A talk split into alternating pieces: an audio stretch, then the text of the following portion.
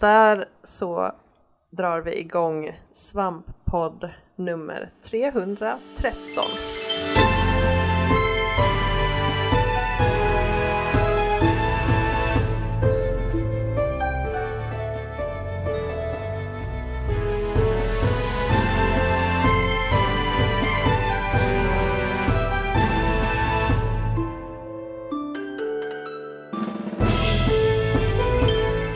Den som programleder dagens eh, svamppoddavsnitt är jag, Siri. Och med mig så har jag Tobbe. Hej Tobbe! Hallå? What's up? Ja, eh, jag är trött på att jobba hemma. Ah, Ska det Åh, bli ett sånt Gud. avsnitt? Ska vi ens prata om den här skiten? Eller ska vi bara ja, skippa gud det? ja. Nej, Jaha. jag tänkte till och med i nyhetssegmentet att vi ska grotta in oss lite i typ vad corona har gjort för typ spelindustrin. Lite, Mm. lite kort Mm. sådär. Eh, Så ja, eh, det blir väl precis som allt annat just nu. att vi kommer prata 90% av det här avsnittet om covid-19.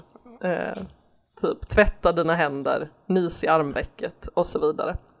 Mm. Eh, nej men eh, jag, jag jobbar hemifrån, du jobbar hemifrån. Med mig har vi också en gäst idag, Pajlen.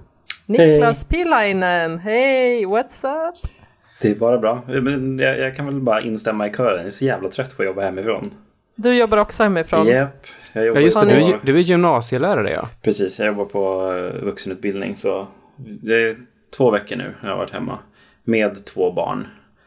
Eh, och ska jonglera barn jobb och hålla sig frisk och ja, nej, det, det, det är mycket att göra. Mm. Ja, det, man tänker liksom så här, man har en idé av att så här, hemmajobb ska vara chill. Eh, typ så här, ah, jag kan glida runt i typ pyjamasbyxor hela dagarna. Det, det gör Jag kan äta hur mycket chips jag vill ur skåpet och typ, jag vet inte, dricka ur spritskåpet och ingen kan hindra mig, mohaha. Men så är det ju verkligen inte, alltså det är typ 100% jobbigt Ja, att mm. jobba hemifrån. Alltså det hade ju varit ganska chill om jag inte hade haft båda kidsen hemma också. Eh, för där, där är det liksom just det här balansera, försöka svara på elever, rätta uppgifter, se till att barnen har någonting att göra, hitta någon form av tid att så här, gå ut och rasta av dem för att de klättrar på väggarna. Ja, det, ja, det, det är Ja, så får kaos. man ju inte hitta på vad som helst heller. Nej, nej, liksom. nej, gud, nej. Utan det är verkligen bara, idag ska vi gå till lekparken igen. Fast du hostar lite så jag vet Mm. inte om vi kan gå dit heller. Här, lek med de här kottarna på den här liksom bilparkeringen kanske. Så sätter vi ett staket runt dig med plexiglas. Så det är ingen som kommer in. Mhm. Hur gamla Precis. är dina barn Pajlen? Fem och två. De hade satt upp plexiglas eh, när jag var på Willys idag. I kassan eller? Ja, i kassan ja. Åh oh, fan. Hos mig hade de gjort det på postdelen. Eh, Jag vet inte om det är så här ex- extra sjuka människor som tar sig till posten kontra handla mat eller Mm. något. Kanske. Eh, Jag kan, ju, jag, kan ju, jag kan ju göra er två eh, som också är lite trötta på det här med hemmajobbet lite avundsjuka då och säga att jag och min tjej, vi, vi, har ju, vi letar ju en gemensam bostad, men det finns ju ingenting ute nu, så att vi har ju fortfarande varsin lägenhet. Även om jag typ bara streamar i min lägenhet, det är det enda jag gör i den. Eh. Så att det har ju blivit att det är ju den som både hon och jag kan du vet, sticka iväg till när vi behöver vara liksom, eh, liksom bort från barnen lite. Så här, tur i oturen att ni inte hunnit titta på någonting än. Nej, men precis, precis. Så att vi, vi har fortfarande liksom den här emergency-lägenheten som man kan dra till när man behöver ta mötena och sånt som man måste ha helt tyst med och kunna kon- koncentrera sig lite och sådär. Gud vad skönt. Mm. Det är en sån man ska ha. Mm. En extra lägenhet. Ja. En, en, en covid-lägenhet, man vet aldrig när man behöver den. Det är så här panic room fast Ja. eh, panic apartment. Nej, jag har ju en ett och ett halvt åring. Det är okej. Eh, och för ofta så blir det ju att eh, ja, pappan då är hemma kanske samtidigt. Om, om Mm. jag jobbar så blir det ju han som får ta hennes vabb liksom. Eh, och det funkar för att vi har så här ett kontorsrum som man kan stänga dörren till. Ända tills man sitter där i ett möte med typ en jättestor viktig myndighet och in braschar min ett och ett halvt åring utan byxor och bara mamma, mamma, mamma. Eh, då tyckte man att så här, det, det här funkade inte så bra. Eh, eh, som jag tänkte. Men eh, Ja. 90 procent av tiden så tycker jag att det ändå funkar okej. Men jag har ju bara ett barn. Jag kan tänka mig att det är eh, den här jongleringen med fler är lite jobbigare. Det, det, det blir ju genast det. det men det, det, det går. Jag lyckas. Jag går upp tidigt och jobbar sent. Så är det någonstans där mitt emellan där man inte jobbar så mycket. Men det är det också, tiden blir mycket mer flytande. Det blir inte alls det här nu är jag på jobbet och nu går jag hem. Nej, och det, och det tycker jag är jättesvårt. Ja, det är Det jättesvårt. tycker, alltså det här, jag, jag behöver någonstans att är, är jag hemma så har jag jobbhjärn, eller så har jag liksom hemmahjärnan påslagen. Jag behöver liksom ut ifrån hemmet och gå, gärna gå till, till en plats för att liksom kunna koppla på jobbhjärnan, känner jag. Mm. För annars är det så det lätt att samma. man kommer in i du vet, hemmavanorna hela tiden och, och inte jobbar istället. Mm. Um, så Siri, hur mycket softtecken är det som sker hemma hos dig nu?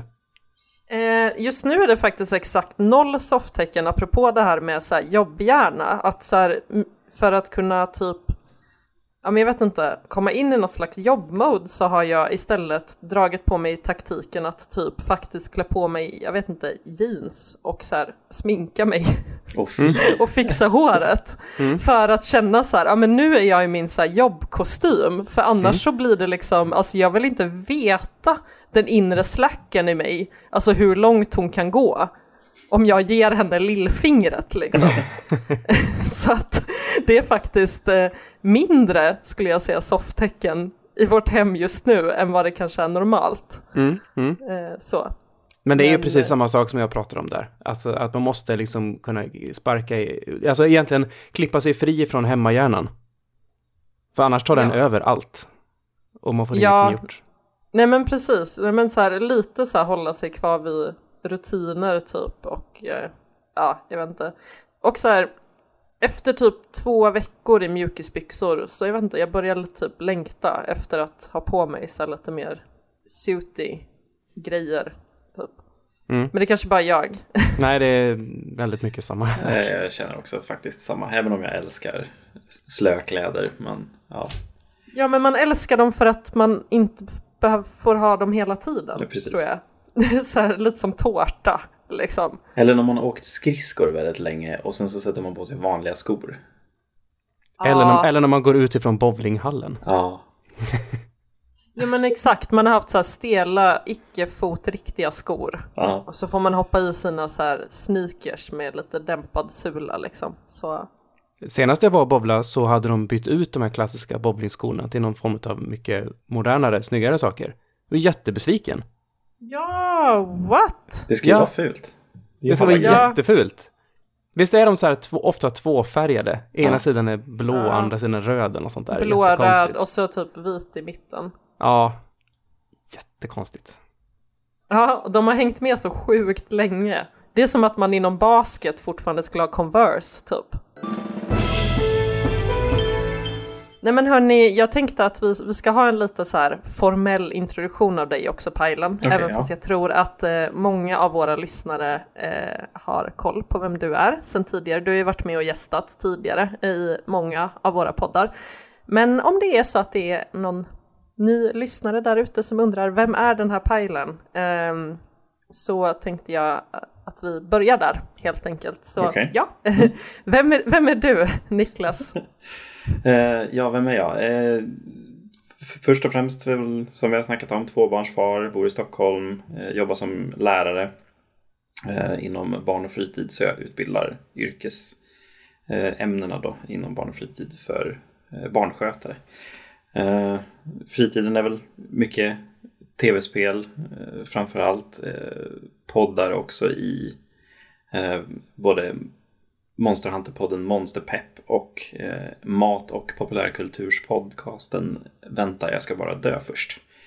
Eh, sådär, så det, är väl kort om mig, tror jag. Jag vet inte, är det något Så mer? himla, nej men det, det tyckte jag sammanfattade väldigt bra. Så Ja. himla roligt koncept också med vänta jag ska bara dö först. Ja, med det- mat det- och Helt Mannes idé. Han har bara dragit mig med på tåget och jag är jätteglad för det. Det är så, så underbart roligt koncept och väldigt unikt, skulle jag säga. hur funkar det att hitta, eh, som du säger det är ett väldigt unikt koncept. Hur funkar det typ när ni brainstormar fram ett avsnitt? Alltså vi, vi har börjat lägga upp avsnitten som att vi, vi pratar lite grann om vad vi har lagat. Eh, går igenom så här, lite tankar vi har haft kring det. Hur vart det? Var det gott? Vad kunde man ha lagt till? Lite sådana saker. Sen så pratar vi egentligen bara om ja, men vad, vad har vi gjort senaste tiden som är inom liksom, det populärkulturella. Eh, sådär. Och vi har inte något krav på att det ska liksom vara någonting nytt. Eller att det, ska, det är bara vad vi har upplevt, vad vi tycker är roligt. och sånt där. För mig har det blivit väldigt mycket eh, Dungeons and Dragons-snack liksom, de senaste veckorna. För jag har ju tagit liksom, det digitala spelandet och satt det lite grann åt sidan i år. Och liksom hårt kört med Dungeons and Dragons i år. Eh, så det har varit väldigt, väldigt mycket Det känns som sånt. att det är så himla många som gör Ja, så just nu. Det är, jag är så glad varje gång ni pratar om det i Svamppodd. Det är så här, åh gud vad mysigt att lyssna på brädspel och eh, rollspel framför allt. Det är så här, ja, nej det är helt, helt underbart. Eh, men det, det är väldigt populärt just nu, det är ju det. Eh, och, Men ni har rätt. inte så att, eh, nej men eh, det kan vara typ vad som helst, det behövde inte vara spel. Så- Nej, precis. Eh, nu här senaste avsnittet tror jag vi pratade om, jag fortsätter prata om Dungeons and Dragons såklart. Eh, och Manne pratade till exempel om Evoland 1 och 2. Eh, som han hade kört igenom på switchen då. Och så pratade vi även om vet du, nya, nya säsongen av castlevania serien på Netflix till exempel. Så lite sådär, alltså bara vad vi upplever, vad vi tänker, vad vi tycker om de här olika sakerna. Manne har pratat om Ocarina of Time som han har kört igenom för första gången i år. Liksom. Eh, och sådär. Så det, det, det är väldigt Kul. högt och lågt bland bara vad vi gillar. Liksom. Det är våra två största Och- intressen, liksom, populärkultur och matlagning. Alltså livets goda skulle jag säga. Mm. Mhm. Eh, och var hittar man dessa, den, denna podd och eh, de andra om man vill lyssna? Det finns på vet du, det, eh, Spotify och det finns på där podcasts finns. Det är ju bara att söka vänta, jag ska bara dö först. Eller om man då är helt inne på Monster Hunter, nu har vi inte släppt något avsnitt på superlänge. Eh, så är det Monster Pep den heter. Eh, och det, den podcasten är bara om Monster Hunter-serien då. Eh, sådär, så.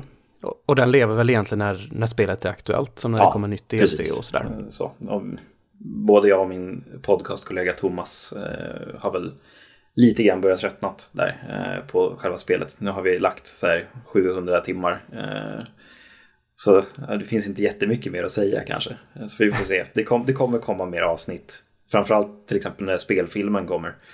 Det måste vi göra ett avsnitt om hur dålig den filmen var. Så Som det så. brukar vara när spel blir film. Ja, gud ja. Ja. Och, och prem- premissen i den filmen är helt bananas. Så det är bara upplagt för katastrof. Men det ska bli kul. Eh, jag kommer ju se det dag ett för att det står Monster Hunter på den. Eh, Ja, så, det ja, brukar ju ändå vara så. Liksom. Precis. Man, man ser det man, man verkligen tycker om ändå. Även Ja. fast det är som att få bajs kastat i ansiktet. Jo, Vi, vi har, och Svampriket har ju en hel podcast, eh, separat podcast för det här.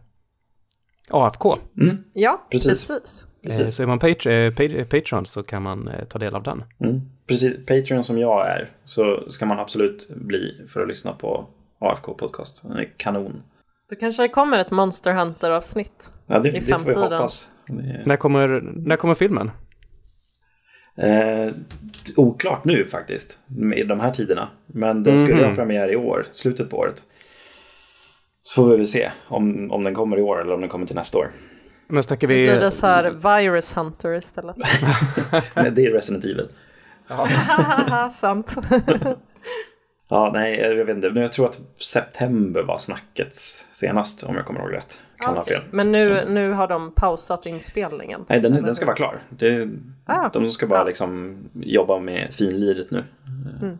Så, Så det är mer så här, får man gå på bio? typ så eller tror jag. Det, det är väl en och annan film som har blivit uppskjuten nu. Tack vare det vi har pratat om tidigare. Ja, i och med att väldigt mycket av intäkterna för en film kommer ifrån bio, som Mm. jag förstår det. Eh, och eh, kan ingen gå på bio så är det ju rätt dumt att släppa filmen. Ja, jo. Men en sak som är så jävla nice är ju att de börjar släppa bioaktuella filmer på streamingtjänster nu.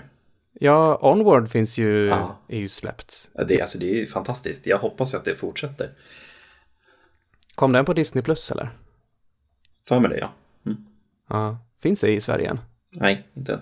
Men det har börjat släppas i Europa.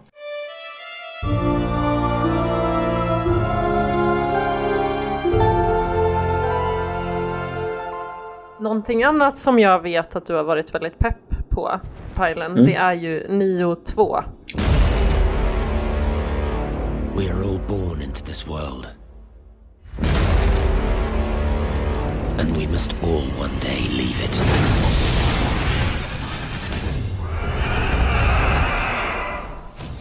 Du var gärna de som verkligen, verkligen tyckte om första Ja. Nio när det kom för typ två år sedan. Ja, det, det är någonting sånt. Jag satt och tänkte på det här i veckan. Liksom, vad fan, hur länge sedan var det Nio släpptes? Men det, det är nästan två år, kanske mer, sedan det släpptes.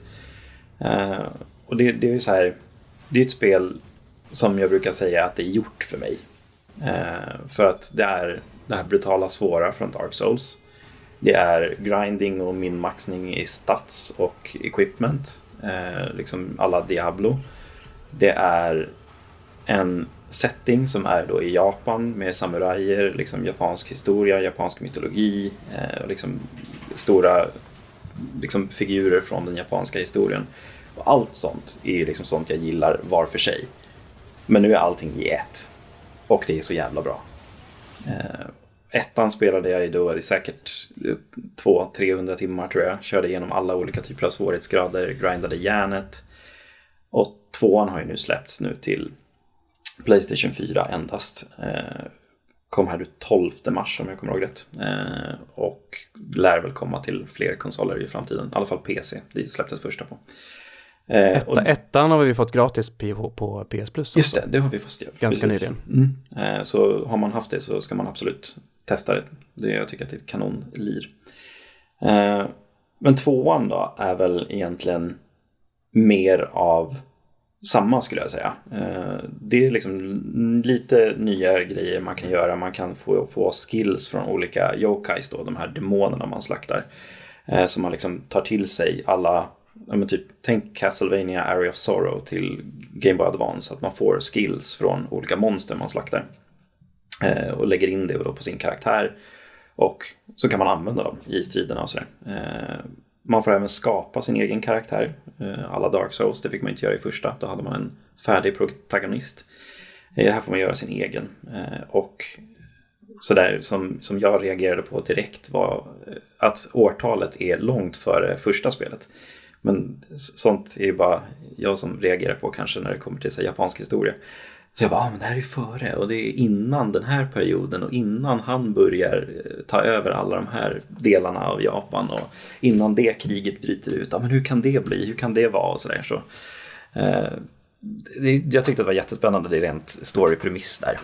Eh, och För det är ganska troget eh, japansk eh, historia. Ja, det skulle jag säga. Och väldigt sådär, alltså mycket av de demonerna, då, de här yokaisen man eh, möter är ju liksom kända från japansk mytologi. Det finns liksom det här gakis, det finns kappas, eh, det finns eh, yokis som de heter också, som är stora liksom behornade. Eh, och sådär. Eh, Gosuki Mesuki som är två eh, olika demoner som brukar synas tillsammans. En med då hästhuvud och en med ett tjurhuvud. Eh, som typ vaktar portarna till helvetet då enligt mytologin. De får man också möta liksom. Så det är väldigt troget liksom det japanskt historiska och det mytologiska och allt sånt där. Vilket jag tycker är kanon. Eh, eh, men rent sådär gameplaymässigt då, det första jag märkte var att jag var så jävla otränad i Nio. Det var så jävla länge sedan jag hade kört första spelet. Så att, eh, Det är ganska oförlåtande. ja, det är eh, extremt på vissa sätt. oförlåtande. Ja.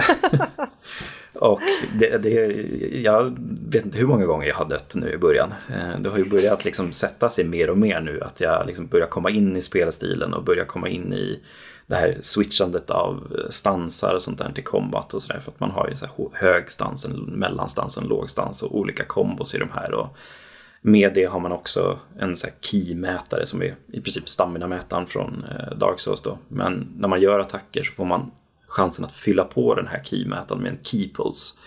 Och det här måste man tajma då så att man får tillbaka en viss mängd key så att man inte står utan eh, den här keyn. För då tröttar man ut sig och kan bli lättslagen. Man liksom är öppen för stora attacker. Och det här snabba, oförlåtande, eh, brutalt svåra ibland.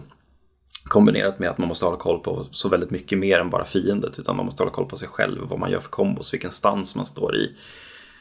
Det är mycket, men alltså gameplaymässigt är Nio och Nio 2 så jävla bra. Alltså det här slår Devil May Cry på fingrarna ibland skulle jag säga. Eh, det är... Uh, undrar om Pim skulle hålla med där. det, det, finns ju två stycken spel som, man, som man, jag skulle gärna vilja jämföra det här med och höra, höra dina tankar om. Det ena är ju såklart Sekiro. Mm. Eh, och det andra är ju gamla klassiska Ninja Gaiden. Då mm. snackar vi Xbox 1 Ninja Gaiden. Har du spelat det? Ja, det har jag gjort. Absolut. Hur, hur eh, ja, jag har inte spelat det så jag, och jag har bara sneglat lite på det. Typ Ninja Gaiden Black blir det mm. väl då. Eh, hur, eh, om du skulle jämföra de här tre spelen, de är alla kända för att vara svåra och det är ninja-spel. Mm. Jag skulle säga att Nio har mycket av svårighetsgraden liksom då från till exempel Sekiro, det här nötandet. Att eh, liksom bemästra sitt, sitt motstånd, alltså se vad de gör, hitta luckor och det där. Eh, det finns de likheterna i Ninja Gaiden också, absolut, men alltså den här kombaten i Nio är mer hack and slashig. Alltså det är liksom långa kombos, eh, liksom dodga i de här kombosarna kombinerat med den här keypuls grejen att liksom få tillbaka din kiv efter varje attack och sådana saker. Eh, och kombinerat det liksom med olika typer av stats och sånt där. Alltså, det är någon blandning mellan det här soulsiga från software-spelandet och ja, men typ då ett eh, spel som Ninja Gaiden eh, eller då Devil May Cry. Alltså det är liksom det här hack and slash Samtidigt som det är inte bara, alltså du kommer aldrig klara det genom att bara hamra fyrkant. Det, det går inte. Du kommer ta stryk, du måste hitta den här öppningen. Men när du väl hittar den här öppningen, ja men unleasha din 15 hit kombo, gör det. Och du kommer bli belönad för det. Men du måste också lyckas med den här 15 hit kombon. Hitta den här luckan, slå ut den, få tillbaka din key i rätt tillfälle. Kanske dodga mitt i och sådana här saker. Det är, alltså det är det här som jag gillar i till exempel Souls eller i eh, också Devil May Cry eller Monster Hunter också för den delen. Det är så belönande. Alltså den här känslan av att misslyckas på en boss hundra gånger och sen liksom ta ner den. Alltså vara så här skitnära kanske 20 gånger och sen äntligen lyckas få in den sista nådestöten. Alltså det är en obeskrivlig känsla. Det är, det är ju, helt det är, underbart. Jag håller ju helt med dig. Det är ju en av de bästa känslorna som, som jag själv jagar i spel hela tiden. Ja. Det är ju oftast anledningen till att jag spelar på hög svårighetsgrad och sådär. För mm. att jag, jag vill ju att det ska vara svårt. Det ska kännas som att man vinner någonting när man väl klarar det. Ja. Eh, och det är, ju, det, är ju, det är ju så många spel som inte inte riktigt lyckas när man skruvar upp svårighetsgraden dit. För att Nej, precis. Det brister, det brister på andra ställen då helt enkelt. Men när det är bra, och det här har jag ju sagt hundra gånger, liksom så här, att, att, när ett spel är svårt och jag hela tiden känner att det är mitt fel att jag dör, då är det ju rätt. Mm. På rätt sätt. Jo, och, och det, det, är det definitivt i Nio. Jag hade en session här igår, till exempel, när jag spelade mot eh, en boss som var så en jättestor liksom, isdemon som hade massiv stor katana som smällde ner den i backen och det kom iskristaller överallt och liksom, det var väldigt liksom, hektisk strid. Och jag hade den här klassiska eh, liksom, Souls-känslan då att jag körde första försöket mot honom och han hade liksom mindre än 10% HP kvar. Jag tänker, jag går in och köttar och vad hände då? Jo, jag, jag dog ju och så fick jag försöka igen och igen och igen. Och jag tror jag var uppe i kanske en 5-10 försök och sen äntligen fick ner den här bossen. Och den här känslan liksom att, alltså fan vad det här var roligt. Alltså det här var en av de bästa bossarna jag spelat i spelet hittills och jag bara vill köra den en gång till. Igen, igen, igen. Ja, i princip. Eh, göra det bättre, det snyggare och ja, det bästa med det också är just att jag får ju experience, jag får ju loot också. Jag får bättre utrustning hela tiden som jag kan eh, liksom sätta på olika sätt för att maximera skadorna jag gör med mina vapen eller med min magi eller med det jag nu vill använda. För det är väl en stor skillnad mot Sekiro till exempel? Ja. Att, att eh, det, är väldigt, det, är, det är nästan borderlandsigt va? Ja, alltså det, det är extremt mycket loot. Uh, och jag skulle säga så här, om man skulle plocka upp 9 och 2 nu och liksom så här bara vill köra igenom det.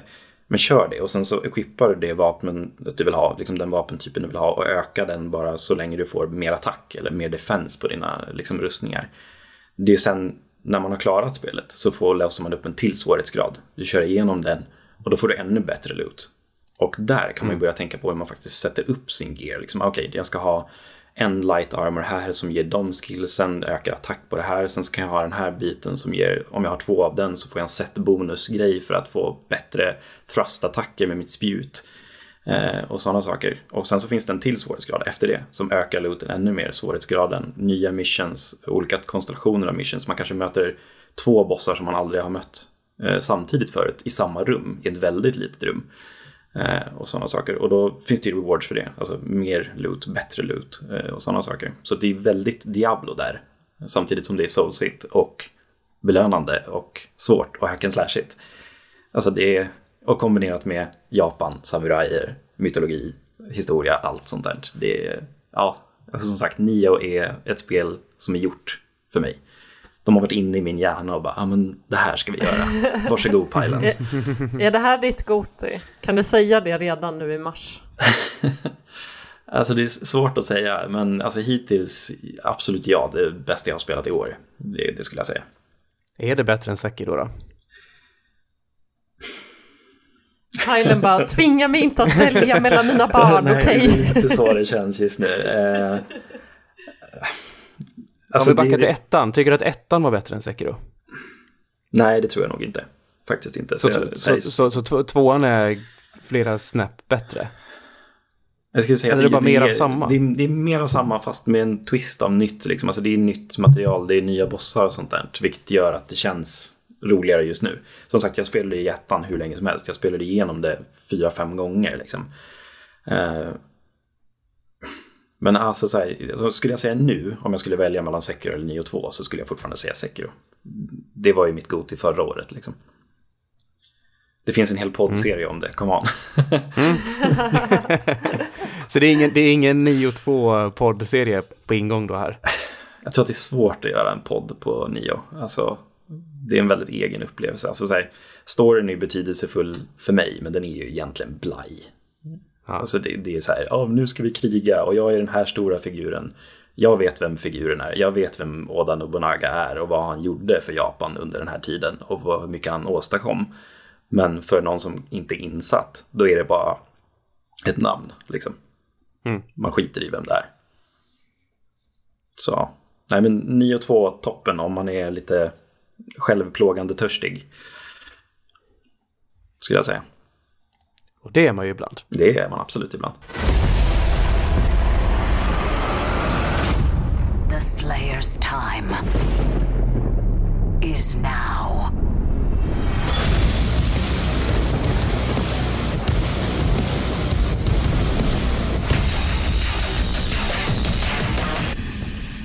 Jag har ju, jag har ju stångat mig, stångat huvudet in i väggen som är Doom Eternal. Det är ju egentligen, jag spelade ju, jag spelade ju på uh, Ultraviolence och uh, det är ju lite grann samma grej där, att det är ju det är ju jättesvårt när man spelar på den nivån och, mm. och uh, när, det väl, när det väl sitter så, så är det så en jäkla god känsla. och det var den känslan som var liksom peak höjdpunkten av Doom 2016 då föregångaren till, till det här. Och, då, och jag älskar den känslan så mycket så att jag jag hade så jättehöga förhoppningar för det här spelet. Och det tråkiga... Ska vi hoppa till uh, Doom Eternal? Vi, vi lämnar uh, 9 och 2 ja. om det känns okej okay för Palle. Ja, uh, och så ja, det, det här, ska du få det här var ranta min, av dig Tobbe. det här var ju min segway ju. ja, ja men absolut. Men för ty tydlighetens skull så, så ska vi prata om Doom Eternal nu. Uh, verkar ja. vara väldigt blandat. Uh, ja, Doom Eternal är ju... Um, uh, jag har, Jag vet att Niklas har pratat uh, om detta redan, så jag ska inte gå allt för mycket djupt i det. Jag ska egentligen bara ge mina två cent av det. Och det är att jag är ganska besviken. jag, jag streamar ju allt, alltihop och jag är just nu... Ja, typ tre banor kvar tror jag. När jag har kollat på... jag har kollat på barn, hur många banor det är så, så någonting sånt där. Eh, och eh, min första stream, det var bara de två första banorna, då var jag jättemissnöjd med spelet. Det har, det har mjuknat lite grann sedan dess, men eh, jag är fortfarande besviken på, på upplevelsen som helhet. Eh, det där flowet, det där, den där känslan av att allting sitter så jäkla bra, det är, ibland hittar, hittar de den här. Eller för mig, jag, jag, jag hittar den. Eh, men det är så långt emellan de tillfällena. Och de här sträckorna som är däremellan, där är liksom så här spelet för, för, blir helt plötsligt Super Mario Galaxy och man ska liksom hoppa med, mellan snurrande grejer och tajma och är jättemärkligt. Det är inte Doom. Om vi jämför det här med 2016 års upplagan, liksom, striderna var ju makalöst bra i det. Eh, mm. Det säger jag som någon som hatar FPS-spel. Eh, vad, vad, är det som liksom inte klickar? Alltså är, är, det för mycket att göra? För det är lite den känslan jag har, att det är för mycket saker. Det är, de har ju tagit allting och skruvat upp det extremt mycket mer. Så att du har, um, alltså om du tyckte att du hade lite ammo i ettan så har du mycket mindre ammo här, vilket gör att du tvingar in dig i den här loopen med, med motorsåg och, uh -huh. och glory kills och nu har de ju även lagt på eh, en hel radda med fler eh, sådana här, eh, liksom så här gameplay-moment då, så du kan liksom använda din, eld, din eldkastare för att sätta eld på fienderna så att de kastar ifrån sig eh, rustning ah, som du kan plocka ja. upp. Eh, till eh, Kakodemons då, de här stora runda bollarna eh, som kommer upp, de eh, det är, det är en annan sån dum grej som jag vet att man kan stänga av, men i början på spelet kommer så här, hmm, hej, du, eh, nu kommer en ny, en fin, ny fiende här, det här är en kakodemon. Eh, så här kan du ha ihjäl den, skjut in en granat, granat i munnen på den så dör den direkt. Ja, men, men, va? va? Nej, tack, nej. tack. Vad i helvete? Va? Så att de, det, den spoilade de varenda fiende för mig på det nej, sättet. Och bara, vad, vad håller ni på med liksom? Så, vad, vad, varför gör ni på detta vis? ja, jag känner, det där är, det där är big no-no det går att stänga av det för, i menyn och de sa det i chatten i stream också. Ja, men du kan stänga av den menyn. Gick in i menyn och tittade. Stänga av din mansplainer. Ja. liksom. Kan vi stänga av Tobbe här? För jag har fortfarande inte spelat det här. Nej, Nej. så det, man blir, jag blir ju spoil, spoilad på det där och liksom man rycks ur liksom känslan väldigt mycket på det mm. sättet. Eh, så många fiender har liksom sin gimmick-grej hur du ska ha ihjäl den fienden. Eh, så det blir bara en jäkla loop hela tiden där du liksom bygger upp till den attacken du vill göra, gör den och sen så bara cirkulerar runt för det kommer hela tiden skitfiender som du kan skjuta lite grann så att de börjar blinka och så kan du göra en glory kill så får du lite liv och sen så så bara loopar du runt sådär hela tiden. Eh, och det blev Känslan är inte där, det känns mer som att det bara är drygt. Tycker jag. Ibland så prickar de det, men det är inte alls som i det gamla spelet. För det, det känns som att less is more. Ja, för, alltså, för, för, det gamla var ju väldigt mycket, alltså där kunde man ju tackla alla rum på sitt eget sätt verkligen. Alltså man fick ja. ju fortfarande använda det här med motorsågen till viss del och glory killsen. Mm. Men eh, ja, men med eldkastare och ännu mindre ammo och ett sätt att döda allting. Ja, eh, jag, jag tycker det är kul att saker har svagheter, att man ska använda det. Men det kan ju också bli väldigt mycket. Ja. Ja, det låter som att de har uppat allting, både det bra och det dåliga. Ja, men det är som att, ja, vi vet att det som var det bästa i ettan var att varje strid blev som ett pussel du skulle lösa. Mm. Du skulle hitta lösningen hur du knäcker den här nöten. Det är bara att nu, nu liksom vi är så medvetna om det så nu har vi liksom så här konstruerat en massa liksom pussel åt dig och det blir så, det, det känns inte eh, organiskt. Det känns konstlat hela tiden. Mm. Jag, jag, jag, hittar inte feelingen. Eh, och sen är det en massa dumheter emellan då. Eh, som att det finns en hubbvärld nu i, för du har ett slott som kretsar omkring jorden, jätteweird, i rymden. Det är ja. liksom din Doom Castle eller vad den hette liksom så här. Och det är en hubbvärld där du kan springa runt och liksom eh, titta på lite upgrades och liksom, och den är jättestor. Jag vill ha bort mig den massa gånger och bara jag vill inte göra det här. Jag vill bara ha de här perfekta fighterna hela tiden. Sluta hålla på med dumheter som att jag ska ner i vatten och simma runt på något ställe och, eller hoppa runt som om det vore Super Mario Galaxy eller så eh, du vet, man hittar inte vart man ska ibland. Ja, är... Den här mätaren säger att ja, men du ska gå åt det hållet. Ja, men det är stängt. Ja, då ska jag springa runt och hitta någon liten, liten jäkla knapp någonstans jag ska trycka på. Och det är ju uh, verkligen inte gamla Doom. Nej, det var inte riktigt så där. Utan jag är bara arg för att det inte riktigt är det jag vill ha. Eh, och de, de, här grejerna jag klagar på här, det, det jag hör, hör fler som håller med än som inte gör det mm. när jag pratar med annat folk, och vilket gör är lite förvånad för att det har ju fått kanonbra kritik och recensioner överallt. ingen alls som har lyft vad jag har läst, vad jag tycker. Men när man pratar med folk så tycker de ju så. Så jag vet inte riktigt. Det är jätteintressant tycker jag, att det kan, alltså när det kommer sådana här spel som, där det liksom skiljer sig så enormt mycket från recensioner och gem, vad gemene person tycker. Mm. Då är det så här, tycker ni det här för att era kollegor tycker det? Har ni liksom Ja, samlat era riktiga tankar? Eller är det faktiskt så att som recensent har man vissa synsätt som kanske inte... Ja, Jag vet inte, jag tycker det är jätteintressant när det blir så i alla fall. Ja, det är ju alltid farligt att säga att du tycker fel. För alla har ju liksom rätt till sin åsikt. Jag tycker, jag tycker det bara är, här ser jag en ganska stor schism mellan hur jag hör många vanliga spelare tycker om det och vad recensenter har tyckt om det. Ja, men jag tänker en sån grej som, som är väldigt tydlig i där det faktiskt skiljer sig oftast det är ju att recensenter betalar ju ofta inte för spelet. Nej. Eh, och det gör ju de flesta vanliga spelare. Eh, Mm. Så kanske att man som ordinär spelare tenderar, vad får jag för mina pengar? eh, om ni förstår vad jag menar. Eh, Mm. Kanske att det skulle spela in, eller? Jag vet inte. Eh, Ja, jag- går jag det att inte. se förlåtande? Det är det jag är ute efter. Går, det- går det att förlåta Doom Eternal? Liksom, kan du förstå de här recensenterna någonstans? Eller är det verkligen bara så här, vi pratar olika språk? Ja, jag, jag vet inte riktigt. Har de haft kul med det så är det jättekul för dem. Men jag känner så här, jag kommer eh, ta mig igenom spelet, sen kommer jag nog aldrig spela det här igen. Mm. Ska jag, jag ta dig igenom det? det Ja, men det, är, det är bara för jag är jag. Ja, Ja, jag släpper ja, inte jag grejer. Man måste avsluta det man har på- på- påbörjat. ja, Så är det. riktigt.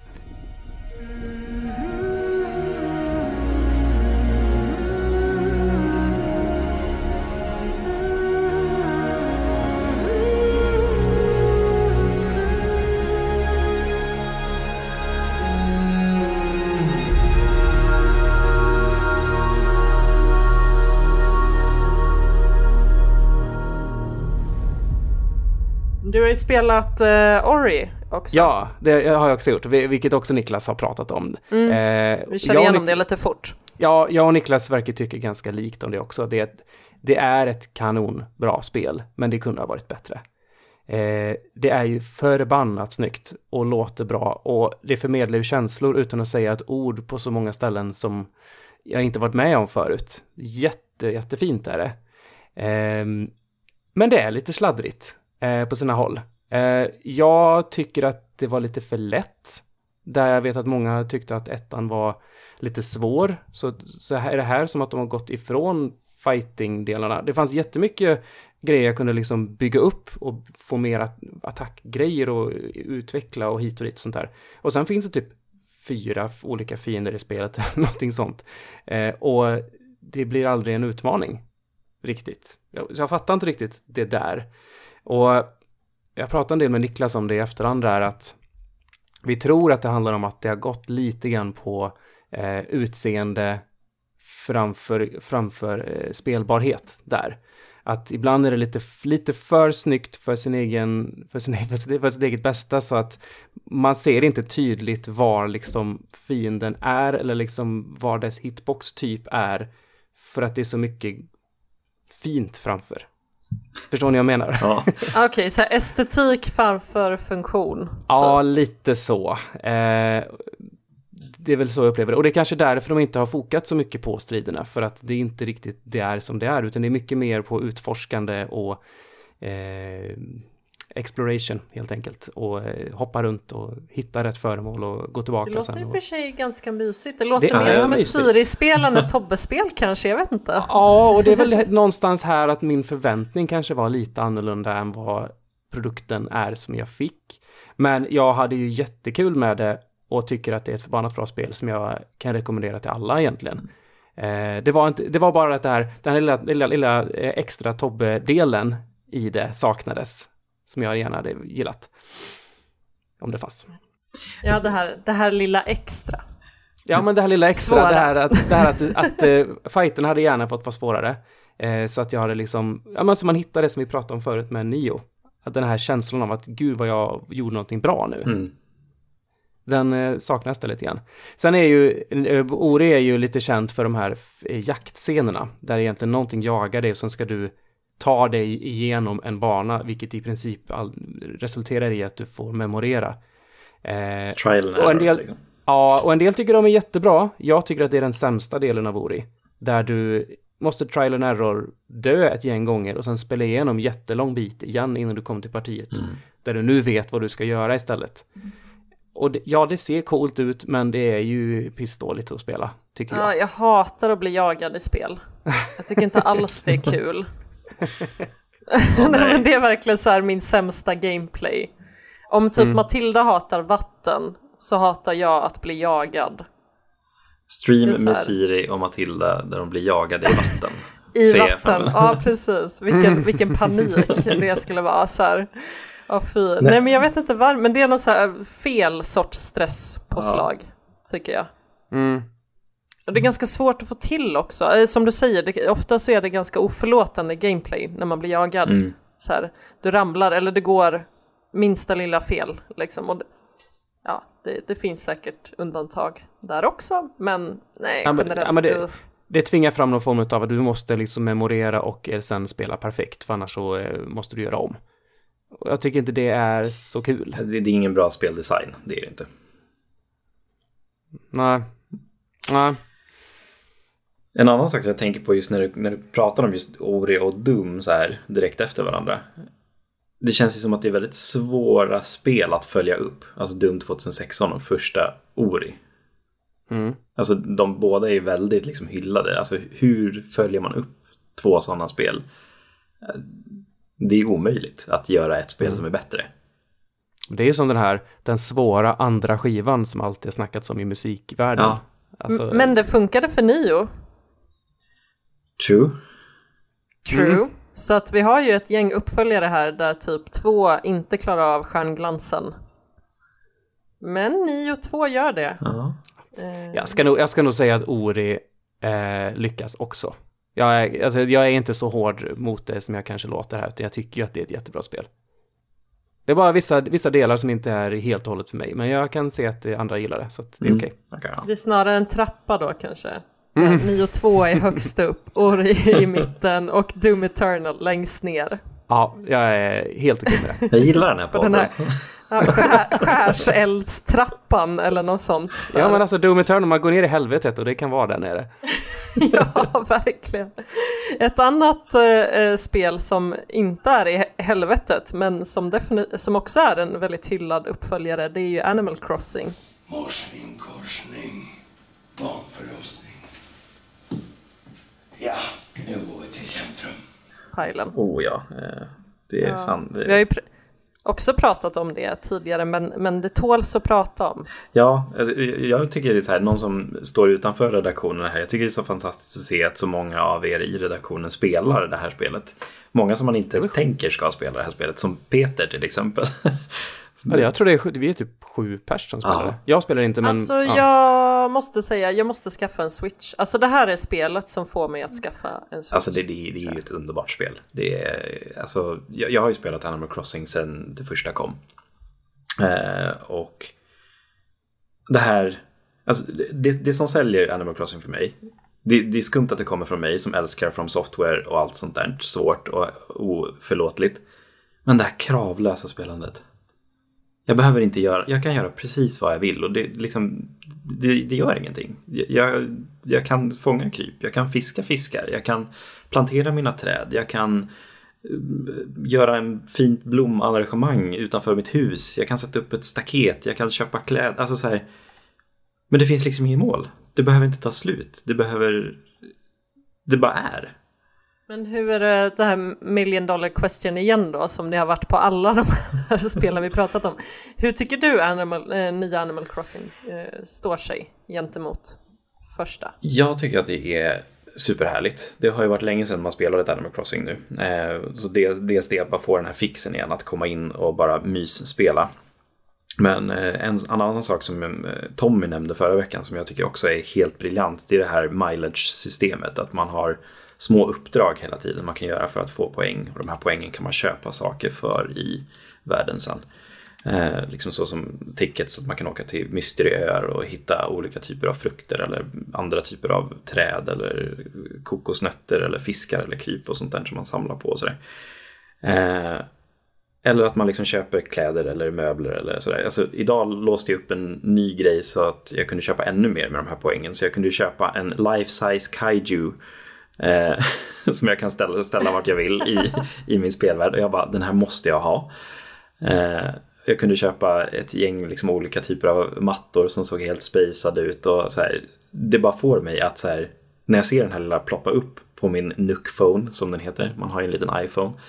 Eh, så ser man liksom så här, ja men du ska fånga fem fiskar, då får du 300 poäng. Man bara, ja jag ska fånga fem fiskar. Och så får man upp en ny, ja du ska hugga fem träd. Ja, jag gör det lätt, 300 poäng till. Och sen så bara, ja, plantera ett träd så får du 300 poäng. Ja men det kan jag göra, det är inget problem. Eh, plocka en blomma, ja okej, okay. och så gör man det. Och så sitter man så där. Eh, och bara gör de här. Väldigt så här beroendeframkallande gaming. Ja, ja, det är det. Och alltså, det, det, det som är roligt med det här är att det får mig att spela det här mysspelandet ännu längre. Alltså, tidigare Animal Crossing så har ju varit väldigt mycket att man, här, ja, man går in och mysspelar 20, 30, kanske 40 minuter. Man tittar vad som finns i affärerna, man gräver upp sina fossiler, man plockar sina frukter och så går man och säljer det och pratar med någon bybo liksom, som man har. Eh, och liksom bondar med dem. Men nu kan jag spela ännu längre. Jag kan vara kvar i den här världen och bara mysa hur, hur länge jag vill och plantera träd och ha roligt. Liksom. Jag har hört det beskrivas som typ det perfekta karantänspelet. Ja, det är det verkligen. Det är det verkligen. Så här, lämna, när man, när man vill lämna sitt hemska hemmakontor. Om man inte har en karantänlägenhet som, som Tobbe. Ja. Så kan, kan man åtminstone spela nya Animal Crossing. Jo, precis. Det, är, och, alltså, så här, det har ju sagts i den här podden förut också, men Switch är ju den perfekta föräldrakonsolen. Det, så är det ju. Mm. Och jag, jag spelar tillsammans med min femåring också till exempel. Han tycker det är jättemysigt eh, att sitta och liksom hänga på. Och, eh, vi bygger saker åt varandra. Liksom, han behöver ett nytt fiskespö, men då fixar jag det till honom. Så kan vi sitta där vid strandkanten och fiska tillsammans. Och, sådär. Så det, det är jättemysigt på det sättet också. Ja, jag spelade förra Animal Crossing till 3DS. Mm. Jag kommer ihåg att jag tyckte att det var så perfekt spel för handheld. Mm. Alltså det är verkligen gjort för att, ja men som sagt så här 20 minuter på, på bussen ja. eller vad det nu kan Ja men vara. det är det verkligen. Det är det verkligen.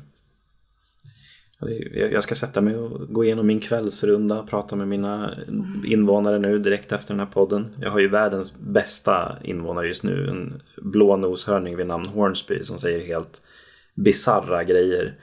Eh, han sa ju här i, ja, i fredags tror jag det var, så sa han att, ska se om jag har bilden här, ja precis här. Eh, If I drop food on my shirt I can suck the flavor out later. Slurp. I call it snack echoes. Hornsby you got issues. Ja, eh, han, han, är lite ro, rolig och eh, förvånansvärt äcklig ibland. Han har till och med pratat om att han eh, plockar äpplena som jag har i min by, delar upp dem i små bitar och matar dem till sina insekter han har under golvet hemma. Okej, okay. trevlig inneboende du har Pilot. Ja. Jag vill liksom typ kicka ut honom för att han är äcklig men jag vill samtidigt ha honom kvar för att han säger så konstiga saker. Så. Jag, jag eh, missade, spelade du det Tobbe? Nej, Nej. det är jag inte. Jag har, jag har fullt upp. Ja, du har inte mm. kommit dit än. Inte Nej. nere i kaninhålet. Nej, gre grejen är att det här är ju en typ av spel som är extremt långt ifrån vad jag söker från ja. spel. Eh, jag, jag som, som, konstant söker utmaning och att utmana mig själv. Det, det, eller bra story är väl det som driver mig att spela spel generellt. Mm. Så det här är inte det. Ja, det har ju ingenting av det. Alls. Nej, jag vet. Det, jag, jag, jag är Vadå, helt okej menar okay du inte att Hornsby är en bra skriven karaktär, Pilot? Han är sista bossen i Animal Crossing. Nej, men det här, det här tycker jag är så intressant för att det, det belyser verkligen hur, eh, hur vi alla har olika anledningar till varför vi spelar spel. Ja. Vi har ju, har ju någonting som vi vill ha ut av själva spelandet och det, det visar någonstans på vad, vad vi är för människor också. Mm. Jag har ju dragit det lite grann i Vänta jag ska bara dö först också, men det här, alltså anledningen till varför jag är så pepp. Dels för att jag alltid har spelat Animal Crossing, men Animal Crossing är så perfekt i mitt liv just nu. När jag lägger liksom egentligen 70% av min fritid på Dungeons and Dragons. Och då kan en timme om dagen bara mysspela i Animal Crossing. Ja, Just att man har den här balansen. Precis. Lite yin och yang Ja. spelande. Ja. Så det, är helt perfekt i mitt liv just nu. En annan sån där eh, comfy spel eh, som jag tänkte prata om eh, det, eh, som verkligen, verkligen har uppkommit ur den här karantänisoleringen eh, är eh, det lilla mobilspelet Minimetro. Och det, det här är väl egentligen inte så mycket så här wow, senaste nytt. Eh, det här spelet kom från början eh, 2014 tror jag. Eh, så att det har verkligen några år på nacken och det kom till Steam. Sen typ för några år sedan så kom det till mobil och nu har jag upptäckt det. Så nu tänkte jag prata om Mini Minimetro som är typ jag skulle säga så här, mot, totala motsatsen till alla spel vi har pratat om idag, eh, som är så här stora AAA-titlar, påkostade, svåra. Eh, det här är det, det absolut mest enkla mobilspelet du kan tänka dig. Du ska, eh, du ska bygga en liten tunnelbanekarta. Eh, så. Och det är så grafiken är också. Och så ska du få tunnelbanetrafiken att rulla. Eh, och det är så här verkligen just perfekt när man bara vill ja, men så här, ta en tio minuters hjärnpaus. Men det är fortfarande tillräckligt utmanande för att alltså, grafiken är enkel men, men pusslerna är svåra om man säger så. Eh, blir det överbelastat på en linje så är spelet över och då får du börja om från början. Det är typ som verkliga livet då helt enkelt. I alla fall Stockholm. Det är typ som verkliga livet. Jag vet inte om jag längtar efter tunnelbanan, om det är så här, något sånt så här projicering. Jag bara, åh, ett spel som handlar om tunnelbanelinjer. Gud vad härligt. Social distancing, Stiri. Jajamän, jag vet. Det är därför jag applicerade på mobilspel istället. Nej men det är verkligen jättemysigt och det, det blir så här, ja men verkligen så här, mitt lilla tips i så här karantän isoleringstider om man bara vill ha något så här enkelt spel till mobilen. Det är jättemysigt och jättefint och eh, jag tror att det var utvecklaren faktiskt eh, till det här spelet som beskrev ganska bra att så här, det är the perfect storm between zen and manic. Alltså att det är väldigt avslappnande men du kan också gå in och göra det ganska, alltså du kan bli ganska gal av hur du ska dra de här linjerna in i perfektion. Det är verkligen ett så här spel som jag tror perfektionister kan gå all in på och bli lite, ja som sagt maniska eh, av. Och sen finns det också lite olika banor och de baserar sig på lite olika tunnelbanesystem. Så det finns Okinawas eh, tunnelbanesystem och det har ju andra utmaningar än eh, New Yorks tunnelbanesystem till exempel. Eh, så. Det, det, finns egentligen inte så mycket mer att säga om det här för att det, that's the game. Men ett litet tips så här i coronatider. Jag håller med, det är jättemysigt. Jag har haft det som... Eh, ibland så sitter även jag någonstans där jag inte har någonting att göra. Det är inte så ofta, men ibland. Och då, då har jag haft det här, det här spelet också som eh, go-to-spel eh, i flera år faktiskt. Alltså jag är så inte förvånad att du spelar det här Tobbe. Det är så här perfekt, ja men det är ju så här, man kan liksom ordna saker, dra saker och så just så här att, ja men det det är enkelt och samtidigt väldigt svårt. Det är så svårt du väljer att göra det Mm. någonstans. Och väldigt fint, jag går väldigt mycket igång på grafiken. Mm. Det gör sig Det är väldigt bra som ett bra. mobilspel. Ja, väldigt så här cleant. Snyggt. Eh, så. Ett annat, eh, blir sista spelet för dagen tror jag som vi pratar om. Det är eh, Alex, Tobbe. So what's the plan? If we can get this weapon, what we're doing here could change things forever. There's no straight shot to the vault. I'm gonna head inside, find a way out. Got it. I'm with you every step of the way. You're gonna need a gun. Don't worry, it's unloaded. It's unloaded now. Mm. Mm. Det, är- det är verkligen, jag, jag, jag streamar ju Half-Life Alyx eh, samtidigt som jag eh, gör, spelar Doom Eternal. Inte samtidigt kanske, men eh, tack vare att jag är hemma nu för tiden eh, och jobbar så har jag börjat med lunchstreams. Där, där eh, jag spelar Half-Life Alyx över lunchen, kanske en och en halv timme eller något sånt där. Drar ut lite extra lunch sådär. Mm, hoppas ingen hör det här. Nej, gör Alla gör det Tobbe, alla gör det. det. Det är det som är hemligheten. ja, ja, ja, just det. Nej, eh, men jag, jag, i och med att jag ändå inte pallar att spela VR så mycket längre än typ max två timmar så är det här ganska idealt. För då kan jag, eh, och jag kan ändå inte åka och träna som jag brukar göra på lunchen. Eh, så, så kör, kör jag detta hemma istället. Eh, och, och jag började ju spela detta samma dag som jag började spela Doom och Doom var jag ju superpepp på, blev besviken.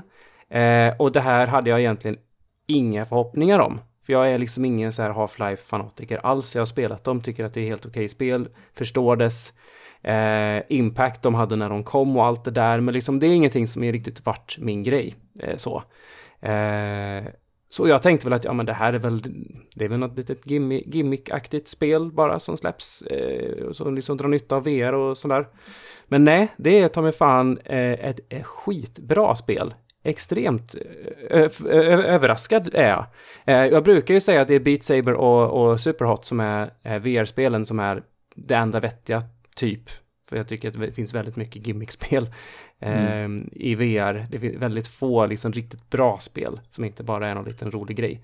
Eh, men det här är definitivt det bästa VR-spelet jag spelat. Ut, inget snack.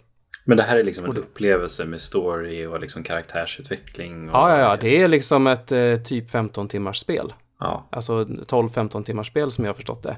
Och eh, det är full story, utspelar sig före Half-Life 2. Eh, och eh, du får, du hittar föregångaren till, ehm, till Gravity Gun. Så det är Gravity Gloves, typ. Okej. Så vad du, gör, vad du gör är att du tar bara ut händerna så kan du liksom bara föra handen mot något objekt och så kramar du åt och sen så bara rycker du mot dig så kommer den flygande så fång, bara pl- plockar den i, i luften. Liksom typ all, väldigt mycket grejer i, i omgivningen är ju löst på det sättet så du kan ta upp det och titta på det och sådär.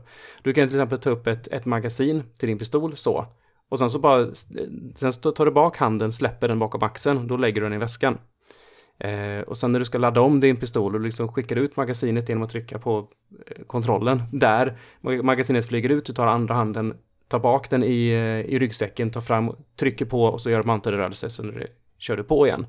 Eh, och allting bara funkar så jäkla bra. Det, det känns extremt bra alltså. Och sen, och sen är som sagt är det ju ett helt spel runt omkring också. Mm. Det är liksom inte bara en shooting gallery med gravity gloves. Nej, absolut inte, utan det är...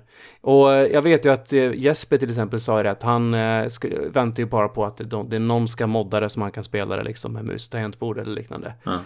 Och det kan jag säga, det, det kommer bli pisstråkigt. Grejen Jaha, är att då? du går omkring. Ja, för det kommer bli för lätt.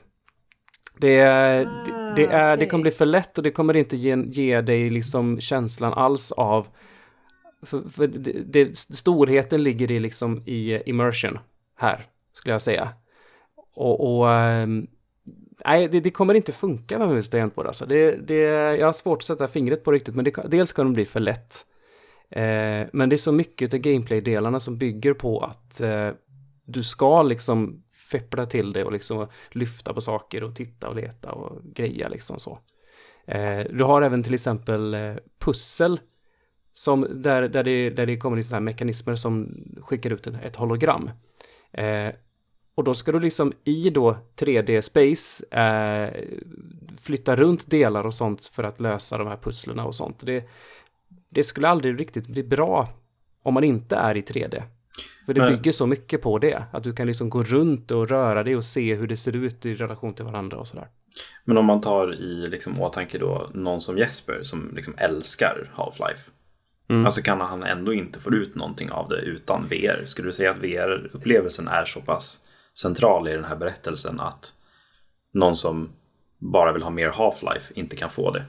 Jo, det, alltså det kan han ju säkert få. Då, men då kan han lika gärna titta på en stream på eller något sånt där. Det är sant. Eh, något sånt. För ehm, ah, skulle man bara koka ner story och gameplay i, i liksom ett, ett ordinärt FPS så skulle det inte finnas så mycket här. I alla fall inte så far som jag har spelat, utan det ligger i, i hur det gifter sig med tekniken. Ja. Men det är klart, det här är ju, Valve har ju eh, liksom en egen, egen intresse här i, för de har ju egna headsets, eller säga eh, VR Mm. VR-setups här med, med sin index eh, som har varit slutsålda eh, och, blir, och säljer slut så fort, så fort de kommer med nya sändningar av det. Så det, det verkar som att det har funkat för dem. Half-Life är ju stort. Det är Ja, det, det är det ju. Jag har ju svårt att säga om det här är liksom Half-Life 3 och hela den problematiken där, för där snackar vi ju verkligen hur följer man upp, Ja. hur, gör man, hur gör man en uppföljare på Half-Life 1 och 2 liksom? Ja, men det kommer ju aldrig komma. Nej, för vad skulle det vara? Ja. Hur skulle man revolutionera det igen liksom? Det, VR. det är inte lätt att göra revolution flera gånger om. Är det det? Half-Life 3 VR. Är det här testet? Kanske. Half-Life Animal Crossing. Åh. Ja. Kla- klappa headcrabs. Ja, precis. De där, de där insekterna som Hornsby har under golvet, det är ju headcrabs. Åh nej, stackars Hornsby. Det kommer inte gå bra för honom. Eh, ja, eh, vi har pratat så sjukt mycket spel eh, den här senaste timmen. Eh, som vanligt i Svamppodd. Jag tänkte som vanligt göra lite så här box quotes eh, på varje spel för att sammanfatta vad vi har tyckt, typ. Eh, så får ni protestera om jag har tolkat er helt fel. Eh, men först så pratade vi eh, då om 9 och 2, det var du Pajlen, eh, och där skrev jag som gjort för Pajlen. Som att någon har varit inne i din hjärna och gjort ett spel. Två. Så. ja. Doom Eternal, Tobbe, ganska besviken. Ori, också Tobbe, kanonspel som kunde varit bättre. Animal Crossing, Pilen, underbart kravlöst. Mini Metro, alltså ja. Perfekt karantänspel och Alex, Tobbe, ta mig fan ett skitbra spel. Eh, det var inga högljudda protester där Nej, så jag jag, antar att Nej, jag vi fick kör till på dem. det. ja, vi kör på Ja, dem. vi kör ja på men dem. skitbra.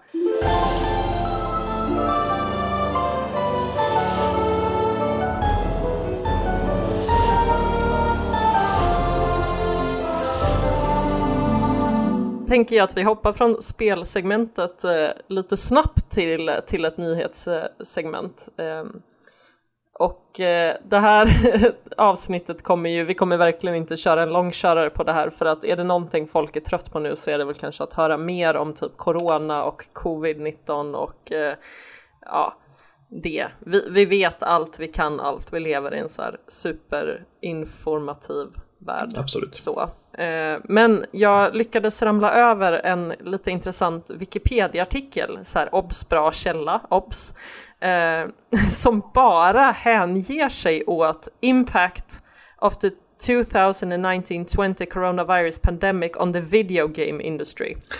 Eh, Så att det finns alltså en hel Wikipedia-sida som så uppdaterar ganska frekvent hur det här coronaviruset alltså påverkar spelindustrin. Så jag har så spenderat typ liten del av eftermiddagen att så här grotta ner mig i den här. Varför är jag Eh. inte chockad att det finns en sån här Wikipedia-sida? Nej, det känns som att allting som har med coronaviruset ska ha typ en Wikipedia-sida eh, just nu. Eh, och eh, ja, det man kan säga så här, kommer typ spelindustrin att påverkas av coronaviruset och i så fall hur? Eh, och en sån där stor grej som jag tror att vi alla noterade, det var ju att de la ner E3 eh, på grund av det här och de har ju lagt ner massa liknande events eh, som har planerats in för 2020. Eh, sen är ju frågan, skulle E3 ha blivit av ändå? Eh, Kanske, kanske sista osäkert. gången i år. Ja, kanske sista gången, precis, men det var ju verkligen på dekis eh, ändå kan Ja. man ju konstatera. Eh, och sen så var det också lite oro kring så här komponenter, en del komponenter kommer ju eh, från Kina. Eh, och eh, huruvida man kommer kunna släppa konsoler och så, eh, det pekar i nuläget mer åt någon form av försening snarare än att man kommer ställa in typ eh, nya Playstation 5. Eh, tack gode gud. Eh, så. Och för Kina, eh, om vi ska lita på, på media här så är ju eh, Kina har ju repat sig rätt, rätt bra. Fabriker Mm. är ju igång igen och, och så. Mm. Ja, nej men precis och det verkar ju ändå vara lite oberoende källor också som har, har varit där. Eh, och så. så vi får väl hoppas att de tar igen sig eh, relativt snabbt. för annars, vem, vad ska vi spela på i karantän? Åh, gud, ja. Vilken katastrof, Ja, eller det hur? finns ju inga spel idag. Men det finns inga spel och det finns inga konsoler, Nej, vi gud, har nej. ingenting.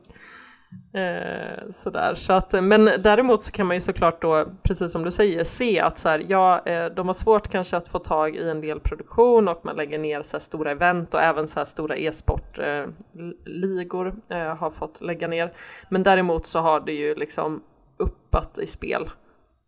Alltså folk eh, har inte så mycket annat för sig, verkar det vara. Vi vill spela spel.